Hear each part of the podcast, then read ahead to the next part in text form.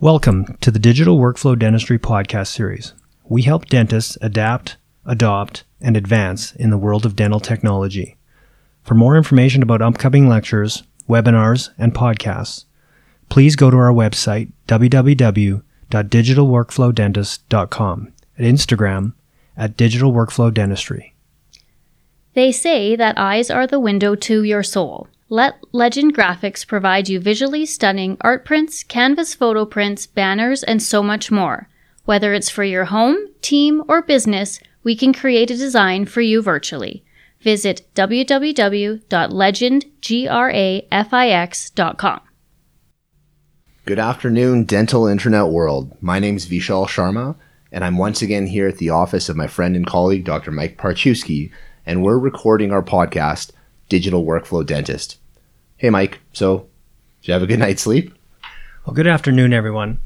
Well, it is fitting that you asked that question because today we're talking about sleep apnea, and more specifically, the dentist and the dental office's role in sleep apnea in diagnosis, screening, and treatment. So, Mike, we're going to be discussing those three things in detail today screening, diagnosis, and ultimately the treatment of sleep issues, and in particular, sleep apnea. So, Mike, before we jump into how offices can integrate sleep into our practices. Tell us why sleep is so important. Well, sleep is an essential time for our bodies to recover from all the stuff we do during the day. Growth hormone is released during sleep, which is critical for repair. Also, our blood pressure will drop, and that allows our, our heart and our circulatory system to get a little bit of a chance to relax, repair, and just heal itself. So, consequently, what happens then with a lack of sleep, or more specifically, a lack of oxygen during sleep? Well, when we don't get proper sleep and we're sleep deprived, we end up with an increase of our sympathetic nervous system. Uh, by that in, uh, sympathetic nervous system activity increasing, it's going to decrease the blood flow that's going to the heart, and it's going to decrease the oxygen, that, therefore, that's going to the heart. So, this will result in an increased risk of stroke and an increased risk of cardiovascular diseases such as high blood pressure. Also, without proper rest and repair, we're at risk for other things such as cancer, diabetes, increased irritability, drop in libido, and increased fat deposition as the cortisol levels increase at night. So, you discussed cardiovascular disease. Uh, in fact, for untreated sleep apnea, the risk of a heart attack increases by 30%. And you mentioned cancer. The literature indicates a four to five times increased risk of cancer for untreated sleep apnea. So, uh, fairly significant, the consequences of that. Now, this might be a little elementary for our listeners, but just very quickly, what constitutes uh, sleep apnea and other uh, sleep disorders? Well, sleep apnea is a part of a larger classification of sleep disorders, uh, which is a pretty big list. Uh, the biggest one on the list is insomnia, and then it comes down to, to obstructive sleep apnea. When we talk about sleep apnea, we're primarily talking about the obstructive, uh, which means air is not able to move through the oral pharynx. Um, basically because of a constriction. Now, that constriction may be partial or may be complete. When we're talking about partial constriction, we're talking about a term called hypopnea. When we're talking about a full constriction, we're talking about an apnea. Now, also, one of the big words we talk about with sleep is snoring. Snoring is kind of like a partial closure that's flapping and it's making a, a vibration. Okay, Mike. So you've convinced me on the importance of a healthy sleep. And as a dentist, of course, we all want the best for our patients. What's the next step of incorporating this into my practice? Well, the first step is the is the screening. Really, what it's about is getting your team um, and the doctor on on board and everybody to understand uh, what we're looking for, uh, so that we can identify these patients in our office. So, an effective place to start would obviously be the medical history uh, incorporating some probing questions into that medical history. What are we looking for in terms of comorbidities or clues in that medical history? And what are the preliminary questions that you're typically asking, Mike? Well, several things that we're looking at um, are things like uh, history of high blood pressure. We're looking at diabetes, clenching, grinding issues, um, patients that have had a recent weight gain, headaches. Um, also, we're asking um, quite simply um, if they've been tested before or if they've ever been diagnosed with sleep apnea. A lot of times our, our patients have been treated for sleep apnea or were tested in the past and they just don't actually tell us that. So it's important to ask that simple question as well. Let's move on to the clinical evaluation. So, as a dentist or a hygienist, what signs can we look for that would indicate that a patient uh, may be a candidate for further sleep investigation? Well, it's a good good comment. The big thing with the screening is it has to be a team approach. So as a team, we have to you know we have to give our team the tools um, to understand what they're looking for, and we have to make it simple to integrate. We need our team to understand the concepts of sleep apnea, what the typical patient looks like who has sleep apnea, but it really has to be, you know, everybody's busy during the day. The hygienists are busy with their patients. Mm-hmm. Um, so it has to be um, easy and it has to be something that they can integrate uh, quite quickly.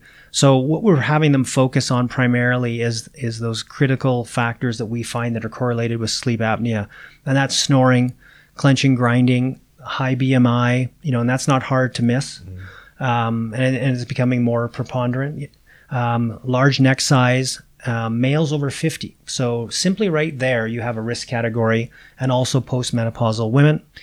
And we're also looking again, it comes back to the patients with high blood pressure. And in, our office, our, our hygienists, I'm not sure about yours as well, but uh, they're taking their blood pressure. I don't know if you guys are.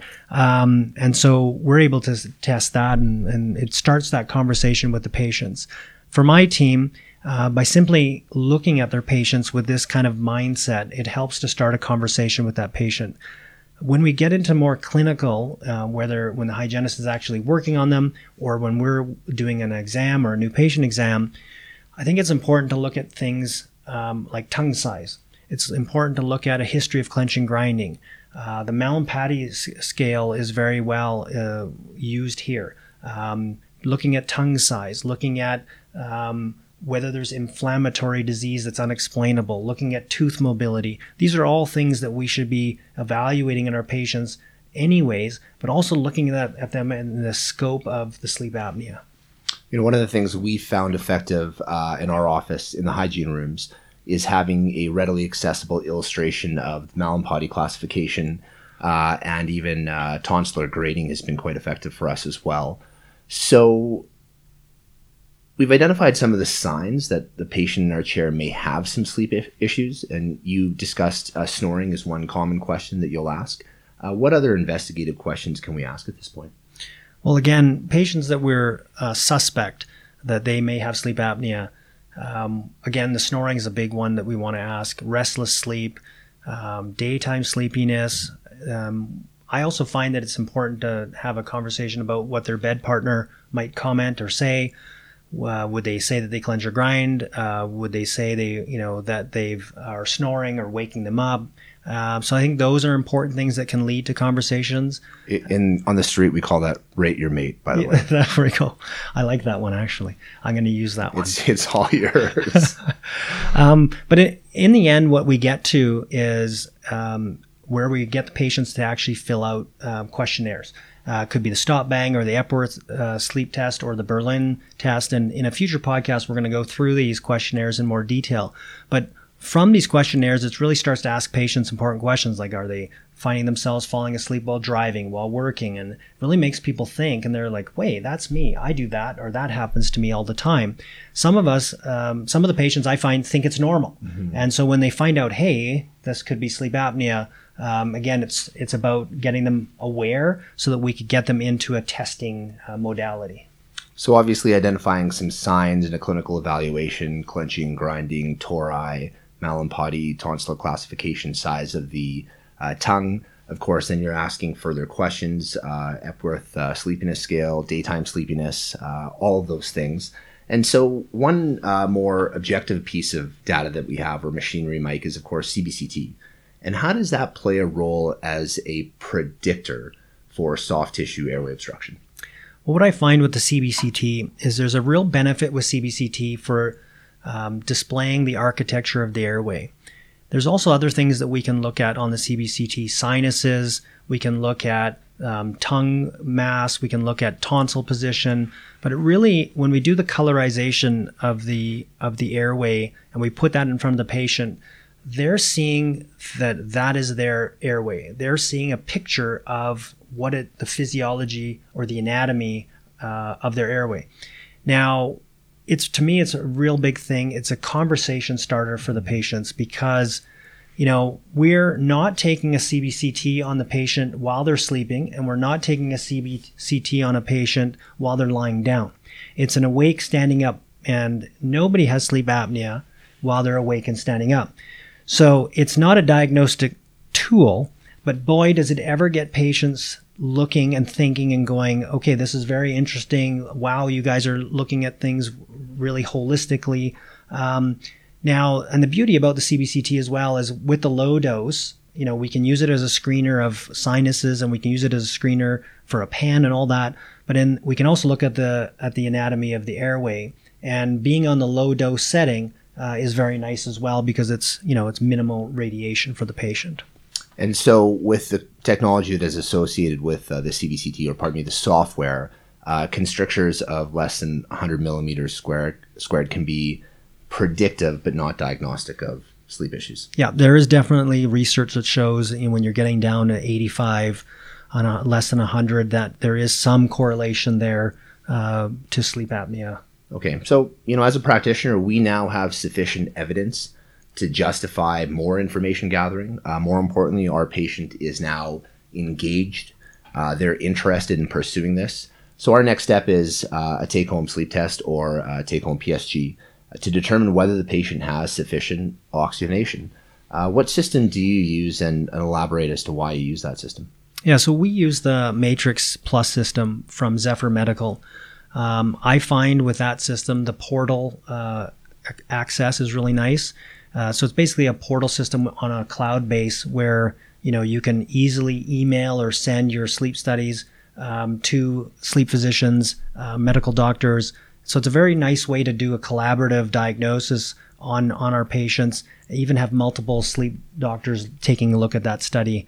Uh, there are several other units out there, like ResMed, for example, but for, for us, we find it to be a pretty robust system. So that's your your method of choice right now. We've uh, in our offices in the past used the WatchPat and the MediByte as well, and, and of course, regardless of what system you're utilizing uh, in Alberta, we currently need a medical doctor who's certified in sleep to provide us with a diagnosis and to interpret the test results. So by evaluating that study, they're going to make some treatment recommendations. So Mike, talk about what some of those treatment recommendations might be. And if you're a dentist looking to get into this, uh, the treatment of sleep breathing disorders, how do you find a doctor to collaborate with? So, first of all, I agree with you 100% uh, about the medical doctor, uh, sleep sleep physician being involved in the diagnosis. It's very important. Even if you're in a state or if there's a time where where that's not required, I think it's still valued and would still be my way to practice. Um, in some places, you're not allowed to dispense a level three test uh, in some states and provinces. But so we're able to dispense a level three, but of course, for the diagnostic part, has to come from a sleep physician. But I, I think that's critical. And the reason that's critical is because sleep apnea is not a simple topic. Yes, we have patients that fall into the categories that we, you know, that are sort of bread and butter type of cases, but a lot of our patients have a lot of comorbidities. A lot of our patients are very sick. A lot of our patients have multiple things that are going on. And, you know, there could be insomnia coupled with sleep apnea. And so we can treat one part, but the other part mm-hmm. isn't working. So um, if the patient can't go to sleep, it doesn't matter what we're using on them. So I think it's very important to always work with a sleep physician and have some solid relationships that way. Now, when that study comes back, what we're seeing in there uh, mainly, we're looking at a couple big numbers on there, and one is the AHI, the apnea hypopnea index, and the other is called the ODI, which is the oxygen desaturation index. So those are kind of the two key things that we're looking at. Um, so the AHI is really talking about the number of times that there's apneas where there's no breathing, and the number of times there's hypopneas, which is a, a reduced breathing, and how many of these episodes are occurring in an hour. An AHI of less than five would be normal. 5 to 15 mild, 15 to 30 moderate, over 30 would be considered severe. The ODI, which I really like to look at, is the oxygen desaturation index. And so every time that the, the body goes through a desaturation where it's below 4% of normal, um, and so we see the blood oxygen supply dropping, that is I find critical because it really to me it tells me about the severity of the case. If I see somebody's desatting all the time into the 70s, um, really that person is in, in an unhealthy state and at, at risk of a lot of the comorbidities, and really we need to get get some treatment going forward. Now, when the sleep test is completed and we've got this data, we get um, we know we get a report back, and the report coming back from the sleep physician is basically going to tell us, you know, the severity. It's going to talk to us about is there any central sleep issues? Is there anything else that he finds in looking at the report or looking at the sleep study in detail, and he'll put that on his report. But it's basically he's going to give us a, you know, there's no treatment required, or this patient maybe should try positional therapy or something adjunctive, or maybe improve their sleep hygiene. Um, but if we're getting into those um, diagnosed sleep apnea cases, he's typically going to talk about a CPAP or an oral appliance therapy. And so for for us, you know, if he says yes, you know, oral appliance is a is a good one here. If he says no, it's just should be CPAP. Well, then we're getting that patient for a CPAP trial. Um, in a lot of provinces um, and states, they'll uh, insurance will cover a CPAP trial, and so a lot of times we'll just have our patients do a trial to find out if they'll like it. I don't know about you, but a lot of my patients are coming where they've been on the CPAP and they're not happy with the CPAP. So we're looking at is oral oral appliance um, going to work for that patient. And again, I always will say that complex cases um, may require more appointments, more testing, maybe an overnight test, um, but that's where you work with your sleep physician. Yeah, you mentioned a, a CPAP. Uh, recent study that I read indicated that at about six months, there's a 30% compliance rate for CPAP uh, usage. So that would be a good indication as to where those patients are coming back to you. Um, so, you know, you mentioned sleep hygiene. That would just be related to turning electronics off a certain amount of time before you go to bed. No caffeine for X number of hours before. Positional therapy would be related to not sleeping on your back, which typically the gravity and the pull on the soft tissues exacerbates uh, sleep related issues on our back. Uh, and of course, in behavioral modifications, probably exercise and weight loss would be the main things. But um, we're going to go with the assumption that we now have a definitive course of action. We have a diagnosis. And one of the suggestions from the medical doctor was to start mandibular advancement, uh, a mandibular advancement device or oral appliance therapy. And we're going to go on that assumption because uh, this podcast would be uh, not very informative if we were to go on another assumption. So uh, oral appliance therapy is indicated, Mike. What is the next step, and how do you determine how to best fabricate that device? What technologies do you use? So the next thing that I'm doing, uh, again, it comes back to the Matrix Plus machine that I'm using, um, and one of the reasons I like the Matrix Plus, it'll do two different types of, of programs. One program will be a level three test, and that's the one we're doing the diagnosis, having that come from the sleep physician. And the second one is the ability to run a theragnostic test. And the theragnostic test is a determination of position and determination of whether or not the patient is actually going to be a candidate for an oral appliance. So the workflow entails using a bite registration fabricated custom mouthpiece. It attaches into the matrix system. Um, over the course of night one, we're going to see upwards of 150 anterior posterior mandibular movements, and the device is going to record the position that's most optimal. Is that Am I on the right track there, Mike? Yeah, yeah, yeah. Basically, you know, even I'm noticing a lot of the, you know, times the computer is doing two to three hundred movements, but it's really trying to find out where um, that position of the bite would be ideal, and of course, whether or not this patient is there is there an optimal pay, place for this patient, and will they actually be responsive to oral appliance therapy? And the reason for that is that with oral appliance therapy, uh, only 70% of patients will actually be responders, Whereas with CPAP, it'll treat 100% of mm-hmm. people, just not a lot of people love it. But with the oral appliance, a lot of people will use it, but it there's 30% of patients that it just won't work for. And really, we don't want to be starting treatment on those patients. You know, one of the things that we talked about at our uh, inaugural podcast, which if you haven't heard it, it's worth a listen. Uh, we talked about uh, predictability and how digital dentistry can improve the predictability of the outcomes for our patients. And so I know uh, in talking to a lot of my dental colleagues, one of the concerns with venturing into treating sleep is that 30% non responding uh, aspect. So the fact that we have a device that can really uh, predetermine that leads to, of course, a more predictable, uh, accurate end result. So that's what happens on night number one. Elaborate on what happens on night number two. So night number two again is is that night where you know we it's it's done the first night where it's tested all the two to three hundred positions, and so it's computed a most ideal spot. So within the first fifteen to twenty minutes that you go to sleep, it's gonna the machine's gonna move you, the motor's gonna move that custom titratable tray to that position that it deemed as most optimal. It'll then lock you in that position and basically run a one night sleep test and see okay, how does that how does that result um, comparative to where their baseline was? And so we now have a therapeutic position which the Matrix uh, Theragnostic test has aided us in determining.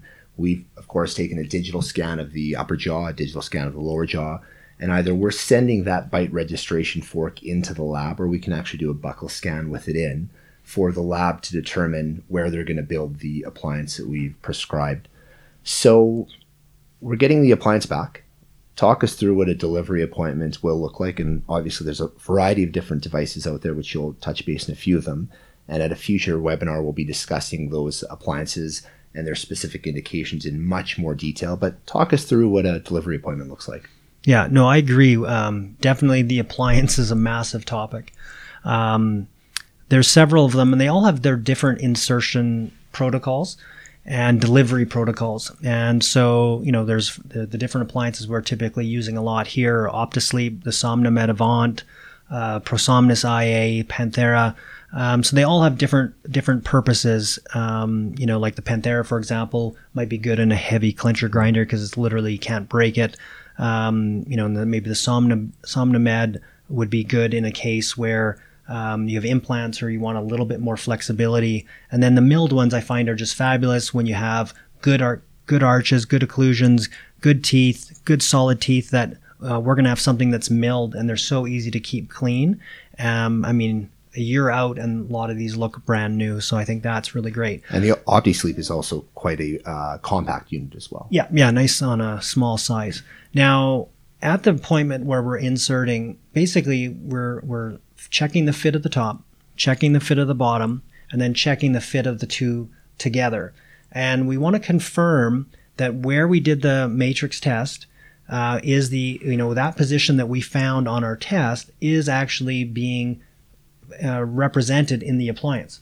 So, you know, if, if let's say the appliance comes back and something got askew, we want to make sure that we're not sending them home in the wrong position. Because basically, with that theragnostic test, we're, we're following kind of a concept of set it and forget it, where we have a predicted position where that patient should be treated. So we don't have to titrate them. We're not going to mm-hmm. say, okay, we're going to start at 60% and move them to 70%. It's literally whatever the computer told us. And I'll be honest with you, in a lot of our cases, it's a 30%, it's 20%, it's 15%, it's 40%.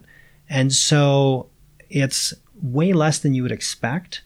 And a lot of that just comes from when people are sleeping on their back, they're going to retrude more than we, we realize. And sometimes just by stabilizing that lower jaw is enough to treat their sleep apnea. So really at the insert and with, you know, with these appliances, it's really quite fast.